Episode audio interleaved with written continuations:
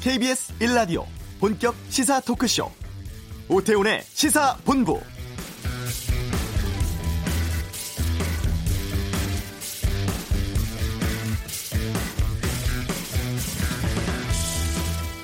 코로나19 확산으로 5주나 미뤄진 개학 날짜가 이제 엿새 남았습니다. 근데 오늘 정세균 국무총리가 온라인 수업을 전제로 4월 6일이 아닌 4월 9일부터 순차적으로 개학하는 방안 검토하고 있다고 밝혔습니다. 지속적으로 신규 확진자가 나오는 상황에서 학교를 매개로 한 지역사회 전파 우려가 있고 하지만 수업 일수와 입시 일정을 고려할 때 무작정 개학 연기할 수는 없다면서 대안으로 온라인으로 계약하는 방안을 유력하게 고려하고 있다고 말했는데요. 오늘 교육부의 구체적인 일정이 발표가 됩니다. 단계적으로 고3부터 온라인으로 먼저 계약하는 방안과 함께 수능 시험 일정도 미뤄질 가능성 커 보이는데 발표 오후 2시 예정되어 있습니다. 오태훈의 시사본부 어제 발표된 긴급 재난 지원금에 대한 문의가 참 많았습니다. 잠시 후 이슈에서 구체적으로 좀 사안별로 정리해드리겠습니다. 자동차의 모든 것을 알려드리는 시간이죠. 권영주 차차차 이어지고요. 2부 정치와투 격전지 후보 간 토론 오늘은 서울 관악을 시간으로 준비하겠습니다. 해외에서 유명인들의 코로나19 감염 사례가 늘고 있다고 하는데 이 내용은 하재근의 문화살롱 시간에서 좀 다뤄보도록 하죠. KBS 라디오 오태훈의 시사본부 지금 시작합니다.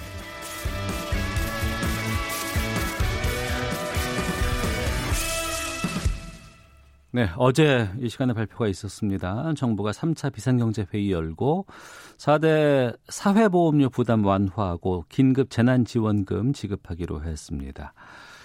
아, 근데 여기에 대해서 많은 질문이 들어와서 좀 정리를 할 시간이 필요할 상황이라 저희가 박연미 경제평론에 연결해서 여러분들 궁금증 해결해 드리도록 하겠습니다.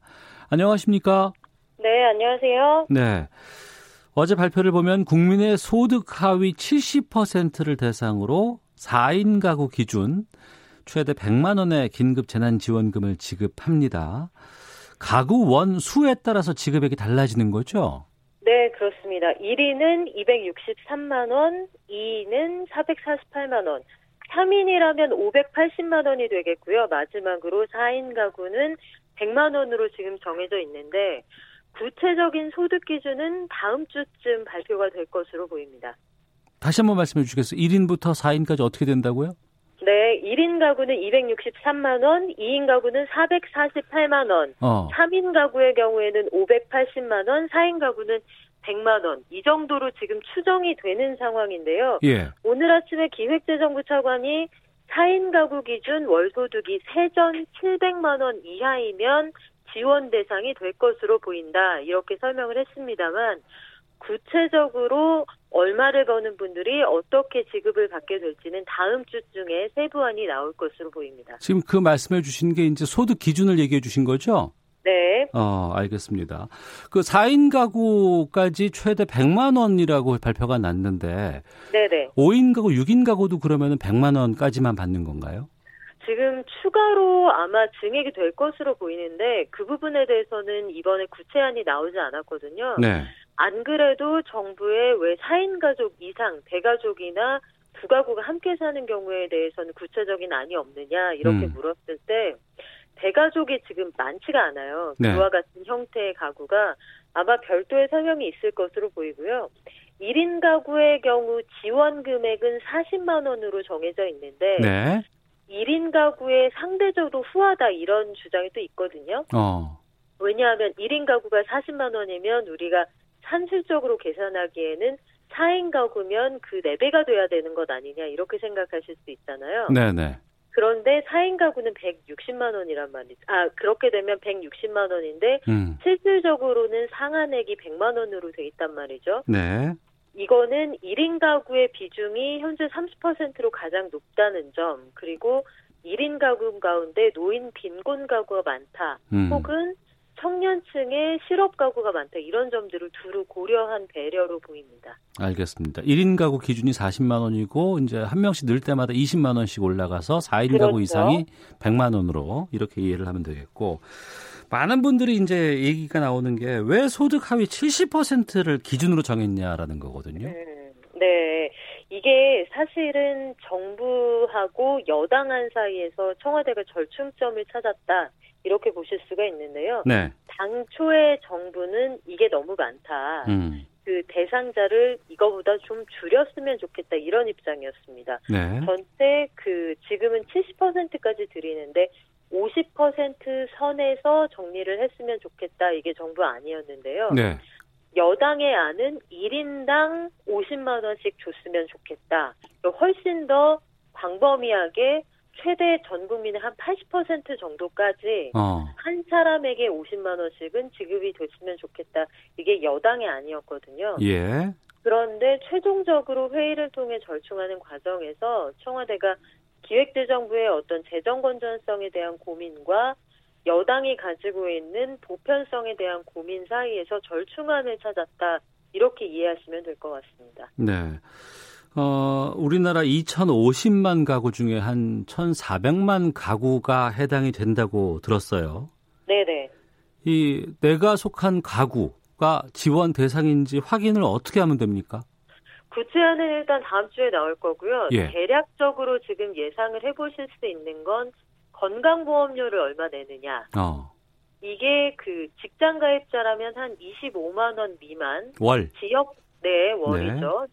지역 가입자라면 월 25만 원 역시 언저리면 음. 내가 그보다 더 내지 않는다 하시면 대상이 대략 되겠구나. 네. 4인 가족 기준으로 지금 말씀드리는 거고요. 어.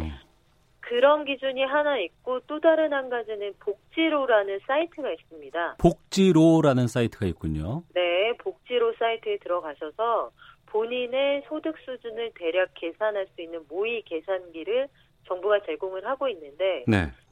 문제는 지금 접속이 잘 안 됩니다. 아, 그래요? 네, 워낙 이 사안에 대한 관심이 많으시고 어. 제부터 이게 검색어 상단에 올라 있을 정도로 굉장히 많은 분들이 관심을 가진 사안이라서 예. 실제로 제가 오늘 오전에도 접속을 시도해 봤더니 제 앞으로 수만 명, 어. 제 뒤로 수백 명이 이제 대기를 하고 계시더라고요. 예. 현재 접속을 시도하시면 몇 시간 정도 대기 시간이 발생하는 것으로 그렇게 확인이 되는데 지원 대상이 확실히 결정이 되고 나면 이게 선착순이 아니니까요. 그건 음. 너무 염려 안 하셔도 되고요.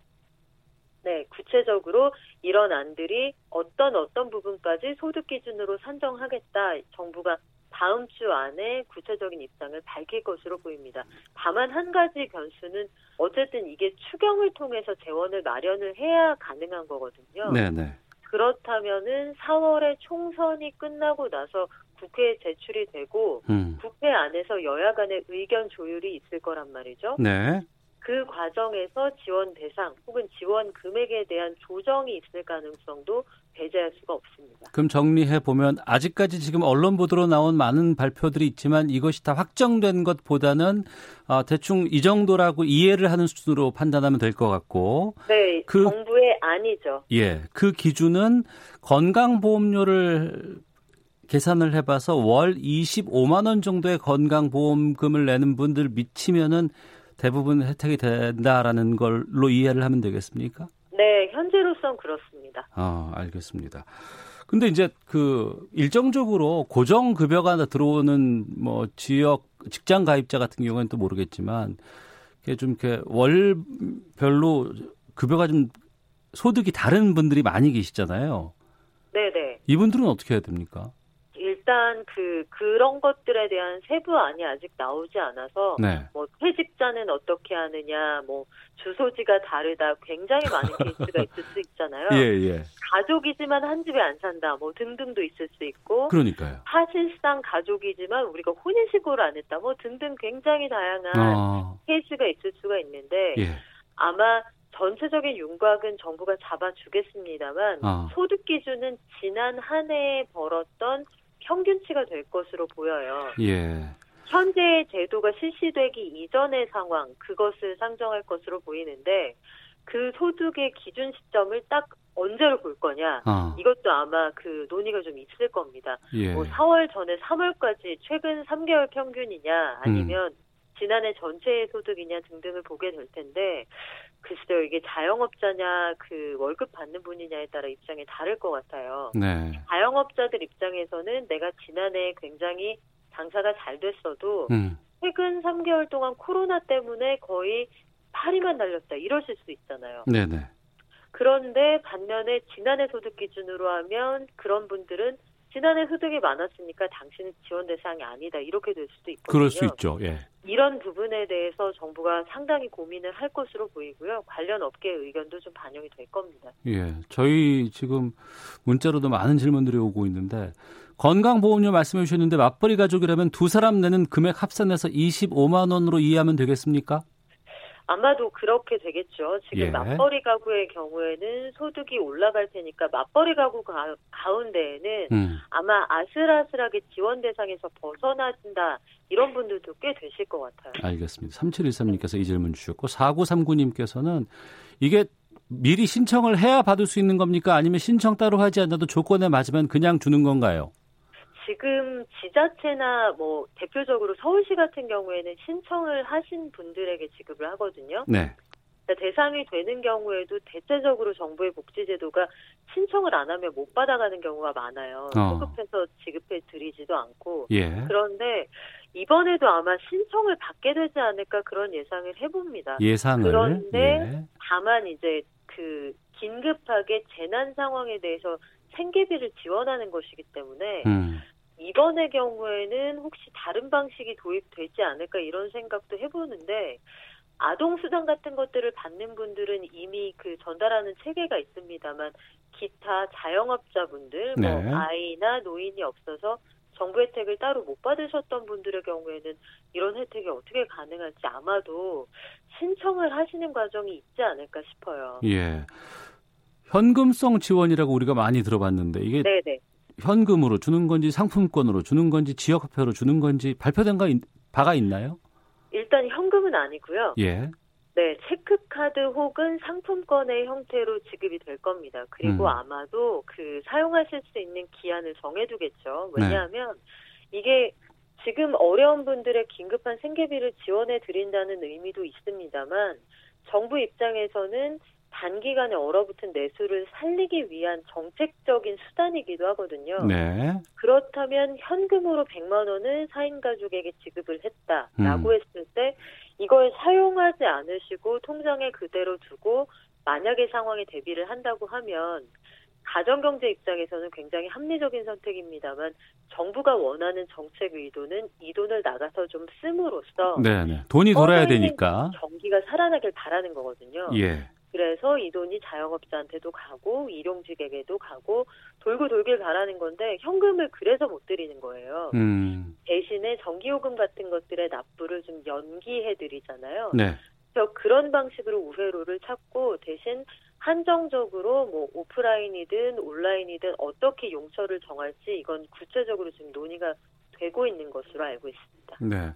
초반에 재난 기본소득이라 그래서 모든 국민에게 100만 원씩 주는 게 어떠냐라는 의견들이 네. 꽤 있었습니다. 네, 네. 그때 재원이 이제 50조 원이면 된다 뭐 이런 얘기가 있었는데 네. 이번에 긴급 재난 지원금을 위한 정부 추경 규모는 어제 발표된 것은 총 9조에서 한 7.1조 원 추경 예상한다. 2차 추경을 예상한다라고 네네. 네. 발표가 나왔거든요.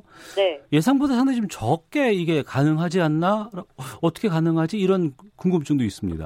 어, 그 앞서 말씀하셨던 그 100만 원은 전 국민에게 소득 기준 상관없이 모두 100만 원. 예. 이렇게 계산이 된 거거든요. 음. 전 국민에게 100만 원이면 4인 가족 기준 지금처럼 지급을 한다고 하면 400만 원이 되잖아요. 그러네요. 예, 예. 그리고 1인 가구가 40만 원 뭐 이런 식의 차등도 없는 거고요. 음. 그렇게 계산을 했을 때 전 국민에게 100만 원씩을 소득과 무관하게 다 준다 하면 51조 원 정도가 든다는 거였고요. 네. 현실적으로 우리 재정 여건상 그게 가능할 거냐 고민이 많았습니다. 대통령의 어. 설명처럼 코로나19 사태가 언제 끝날지 일단 알 수가 없는 거고 예. 일회성으로 지급해 드린다고 해서 이게 경기가 바로 살아날 거냐 여기에 대한 고민도 있는데 음. 방역 등등 이런 것들이 언제 끝날지 모르는 이 상황에 한 번에 50조 원이 넘는 이 예산의 10분의 1 이상의 자금을 써버리기에는 어. 정부 입장에서도 좀 비축할 재정 여력이 필요했던 거죠. 예. 하지만 중위소득 150%까지 전 국민의 전 가구의 70%까지 지급하는 것도 우리가 전대 미문의 길을 가는 거거든요. 어. 아마 정부로서는 재정 건전성을 가능한 해치지 않으면서도 할 수 있는 최선을 다하지 않았을까 이런 생각이 듭니다. 지금부터 더 상황이 안 좋을 때를 대비해서 일정 정도로 좀 비축한다는 의미도 있겠군요. 그렇죠. 실탄을 확보해 두는 거죠. 이 싸움이 언제 끝날지 모르니까요. 어, 그러니까 상황이 안 좋아지면 3차, 4차 추경도 있을 수 있다는 가정 하에서 2차 추경을 좀 준비하는 것이다. 네, 일단 가동 가능한 모든 자원을 동원을 하겠다. 이게 정부 입장입니다. 알겠습니다. 박연미 경제평론가와 함께 말씀 나누고 있는데요. 어제 4대 보험료 감면 방안도 발표를 했습니다. 네. 이 내용은 모든 사람들에게 다 돌아가는 것도 아니잖아요. 여기에서 일단 건강보험료를 적게 내시는 분들 하위 20%에서 40%까지 음. 석달 동안 30%를 깎아드리는데 네. 건강보험료라는 건 소득에 따라서 차등해서 내시기 때문에 네. 하위 40%라고 하면 소득이 많지 않으신 분들까지 음. 포함을 해서 일시적으로 건강보험료 부담을 좀 줄여드린다는 뜻이에요. 네. 앞서 말씀드린 것처럼 건강보험료가 20만 원이 넘어가는 지역 보험 가입자들이 꽤 많습니다. 네. 이분들이 그 소득 수준이 상당히 높은 그 정도가 아닌데도 현재와 같이 매출이 안 나오는데 음. 건강보험료를 그대로 유지하면 매출보다 보험료를 더 낸다 이렇게 말씀하시는 분들도 분명히 계실 거거든요. 네. 그리고 산재보험의 경우에도 영세 사업장은 뭐 30인 미만 사업장, 1인 자영업장 이런 분들은 지금 돈도 못 벌고 있는데 산재보험을 이거 다 내기 너무 부담스럽다 하실 음. 수 있거든요. 이런 분들 이런 분들도 반년 동안 30%를 깎아드리게 되고요. 네. 국민연금도 임의 가입자들이 있습니다. 직장에서 내시는 분들 말고 자영업자나 프리랜서인데 내가 임의로 가입해서 내시는 분들은 이거 당장 내기 어려울 수 있거든요. 음. 희망자에 한해서 석 달 동안 납부를 유예할 수 있고요. 고용보험도 역시 석 달간 보험료 납부를 유예할 수 있습니다. 네. 그 유예라는 건 나중에 내야 다시 내야 된다는 거죠? 그렇죠. 연기죠. 어, 알겠습니다. 5630님께서 지금 여러 가지 뭐 보험료를 유예한다거나 뭐 지원금을 준다거나 이럴 때 다 소득이 기준인데 네. 소득을 정할 때 부동산, 주식, 예금 등의 금융자산은 포함이 안 됩니까? 라는 질문 주셨거든요. 이 질문 참 많이 해주세요. 네네. 기획재정부에서 아마 그것까지 들여다볼 여력이 없을 거예요. 어. 지금 건강보험 제가 말씀을 드렸고 소득 기준 말씀을 드린 게 오늘 오전에 기획재정부 차관에게도 그런 질문이 있었습니다만 네.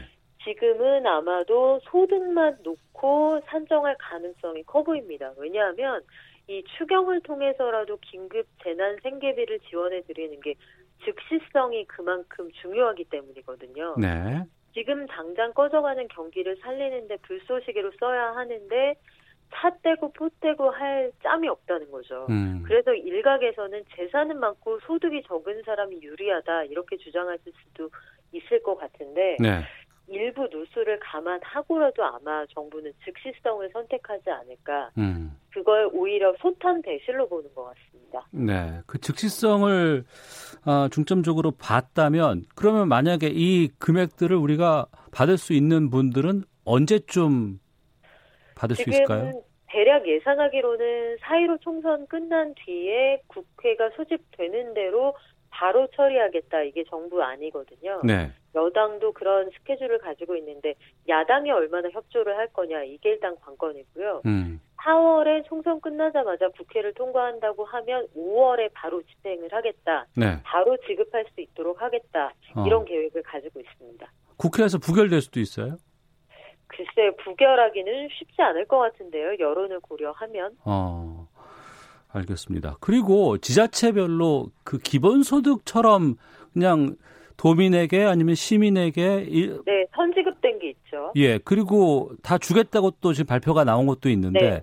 그것과 이것 중복 가입해 중복해서 받을 수 있습니까? 네, 중복해서 받으실 수 있습니다. 아동 수당 같은 것들 받고 계신 분들이 추가로 지원을 받으시잖아요. 네. 이분들한테도 감액 없이 지급을 하게 되는데 지역별로 나눠드리는 돈은 그 지자체 사정에 따라서 조건이 걸려 있는 것도 아닌 것도 있습니다. 음. 예컨대 서울시에서 지급하기로 한 긴급 생계비의 경우에는 중앙정부 지원을 받고 있는 가구는 제외하고 드린다는 단서 조항이 이미 있었거든요. 예. 그래서 그런 부분들에 대한 조정은 좀 있을 것 같고 음. 경기도에서는 전 도민에게 10만 원씩 지급해 드린 것과 중복해서 받으실 수 있고요. 네. 기타 다른 지역에서도 그 해당 조건을 충족한 분들 가운데 정부 지원을 받는 사람을 준다 혹은 상관없다. 이게 동네마다 다 다릅니다. 어.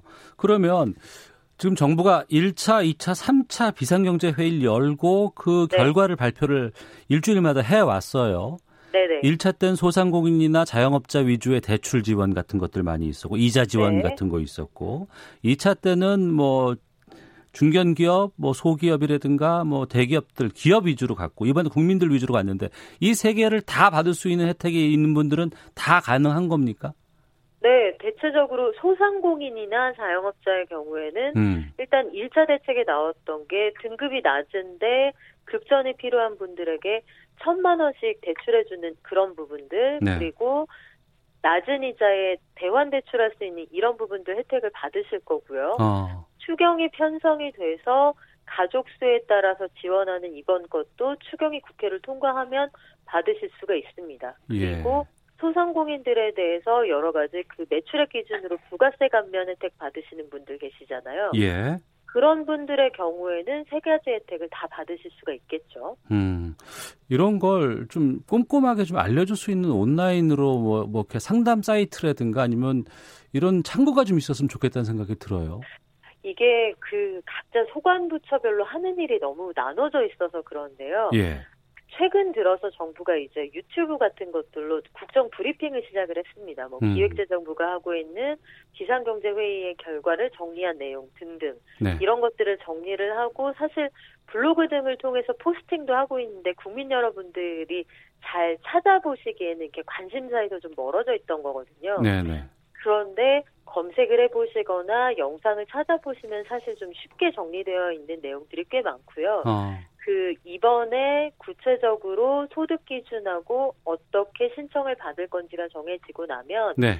이 부분은 워낙 큰 관심사이고 혜택 받는 분들이 많기 때문에 종이나 영상이나 뉴스의 형태로 아마 다음 주에 쏟아져 나올 겁니다. 그 부분은 음. 걱정 안 하셔도 될 것 같아요. 알겠습니다. 오늘 말씀 여기까지 듣도록 하겠습니다. 고맙습니다. 고맙습니다. 네, 지금까지 박연미 경제평론가와 함께 했고요. 청취자 이형우님은 코로나19 피해가 고소득자를 따로 피해가는 것이 아니지 않습니까? 국민이 상처받지 않도록 모두 지급하는 것이 맞습니다. 의견도 주셨고 4396님은 4대 보험이나 전기요금의 한시적 유예 이거 또 중소기업에 큰 도움 됩니다라는 의견도 주셨습니다. 아, 이어서 교통 상황 확인하고 헤드라인 뉴스 듣고 오도록 하겠습니다. 교통정보센터 이승미 리포터입니다. 네, 이 시각 교통 상황입니다. 고속도로와 서울 시내도로 모두 크게 어렵진 않습니다. 하지만 절대 방심하지 마시기 바랍니다. 작업을 하는 곳도 많고요. 곳곳에서 돌발 상황이 발생하고 있습니다. 남해고속도로 순천 방향으로 사천 부근 1차로에서 긴급 도로 보수 작업을 하고 있습니다. 3km가 정체고요. 경부고속도로 부산 방향으로는 구미 부근에 낙하물이 있어서 차로 변경에 유의하셔야겠습니다. 영동고속도로는 인천 방향 수도권 구간입니다. 안산에서 서안산까지 3차로 차단하고 휴게소 진입로 설치 작업을 하고 있습니다. 2km 구간 여파받고 있고요. 서양고속도로 목포 방향 서평택 분기점 부근 5차로와 갓길에서 고장난 차를 처리하고 있습니다. 주의 운전하셔야겠습니다. 서울시내 강변북로 구리 방향으로는 원효대교에서 반포대교까지 고장난 차 여파 때문에 밀립니다. KBS 교통정보센터였습니다. 코로나19 국내 확진자가 어제 125명 늘어 누적 확진자가 9,786명으로 집계됐습니다. 대구에서만 60명이 신규 확진됐고 해외 유입 사례는 29명입니다. 문재인 대통령은 내일부터 시행되는 해외 입국자 2주간 의무 격리 조치가 잘 지켜지는 것이 중요하다며 격리 조치를 위반할 경우 단호하고 강력한 법적 조치가 따라야 한다고 말했습니다. 구윤철 기획재정부 2차관이 긴급재난지원금의 기준선인 소득 하위 70%에 대해 4인 가구 기준으로 소득이 약 700만 원 아래인 분들이 될 것이라고 말했습니다. 정부가 긴급재난지원금 지급에 따른 소요 재원의 20%를 지방자치단체에 부담시키기로 한 것과 관련해 이재명 경기지사가 납득하기 어렵다며 경기도 차원의 재정 분담에 대해 부정적인 입장을 밝혔습니다. 코로나19 확산으로 지난달 산업 생산이 9년 만에 최대폭으로 줄었습니다. 기업들이 느끼는 체감 경기는 금융위기 수준으로 떨어졌습니다. 지금까지 헤드라인 뉴스 정원나였습니다.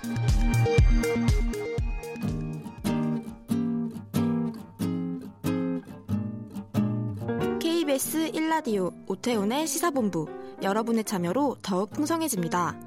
방송에 참여하고 싶으신 분은 문자 9730번으로 의견 보내주세요. 짧은 문자는 50원, 긴 문자는 100원의 정보 이용료가 붙습니다. 애플리케이션 콩과 마이케이는 무료고요. 시사본부는 팟캐스트와 콩, KBS 홈페이지를 통해 언제나 다시 들으실 수 있습니다. 많은 참여 부탁드려요. 네, 자동차의 모든 것을 살펴보는 시간 권용주의 차차차 오토타임즈 권용주 편집위원 오늘 전화로 만나보겠습니다. 나와 계시죠? 네, 안녕하세요. 예. 코로나 19 여파가 가장 또 큰 것 중에 하나가 자동차 업계입니다. 그렇죠. 한국 GM 노사가 지난해 해를 넘겼던 임금 협상 오랜 진통 끝에 잠정 합의안 마련됐다고 하는데 여기에 대해서 좀 알아보겠습니다. 합의가 어떻게 됐어요? 일단 그 임금은 동결을 하기로 했습니다. 예. 그리고 성과급 일시금도 지급하지 않기로 합의를 했고요. 어.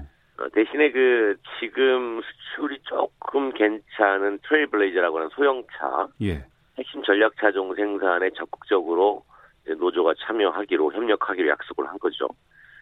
그러니까 지난해 7월부터 2019년도 임금 협상을 진행했었습니다. 네. 그동안 이견을 좁히지 못하면서 합의에 계속 실패를 했었고 음. 또 노조 집행부가 임기가 만료가 되면서 새롭게 집행부가 꾸려지면서 또 어, 합의가 연기된 측면이 있었는데 네.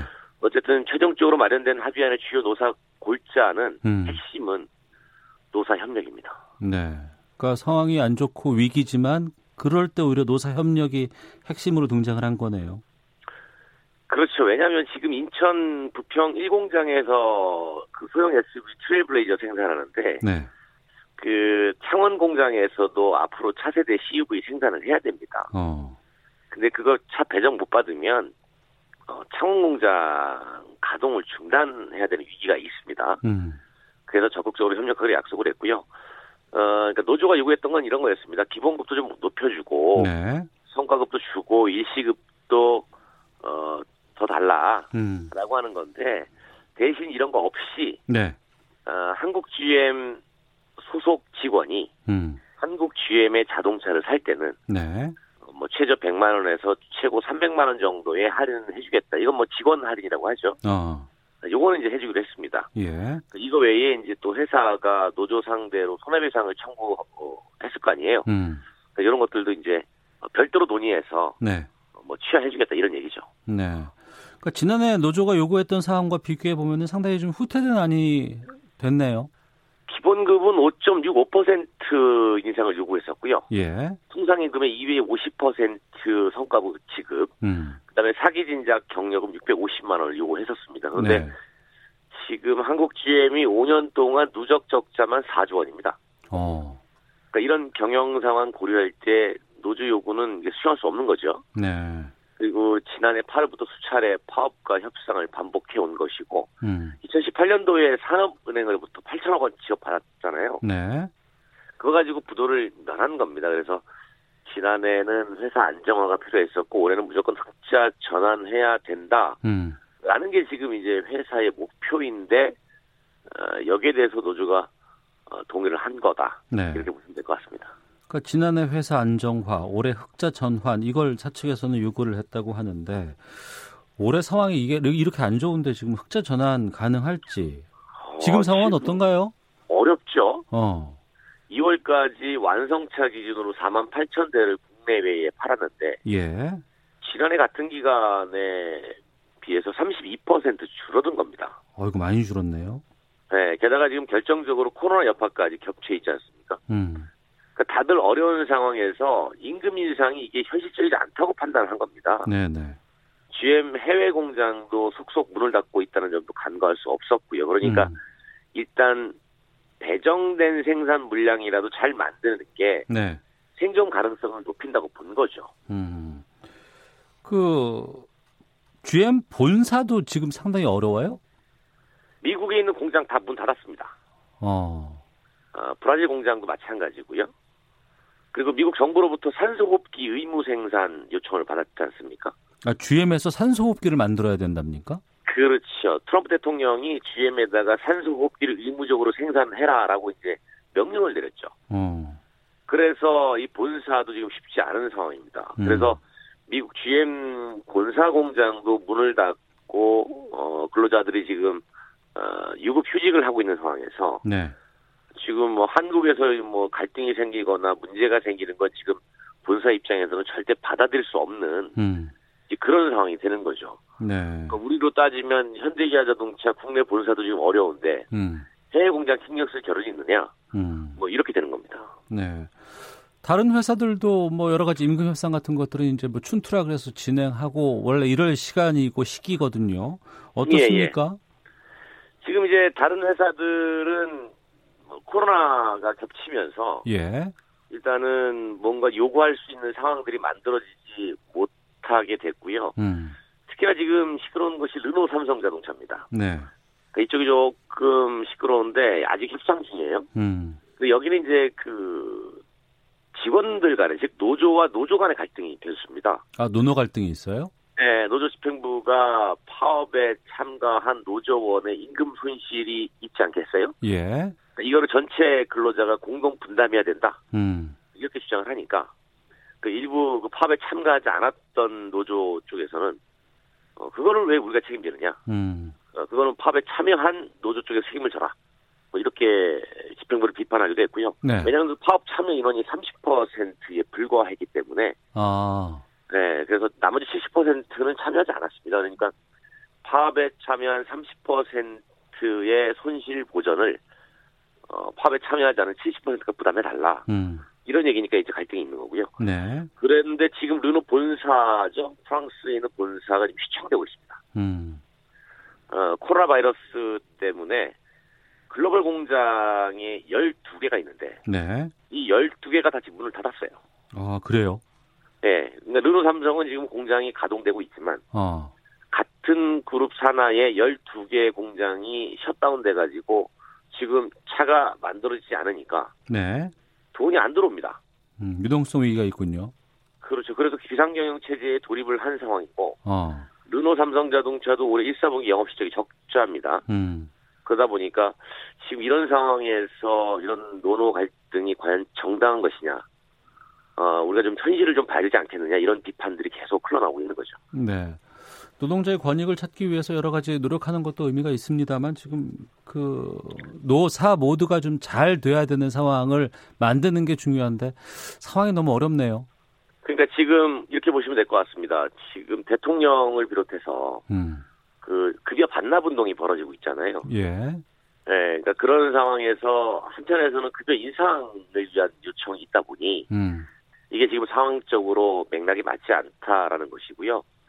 그 자동차 같은 경우에는 지금 그나마 이렇게 큰 회사들 제가 보는 관점에서는 네. 지금 공장이 가동되는 걸 고맙게 생각해야 돼요.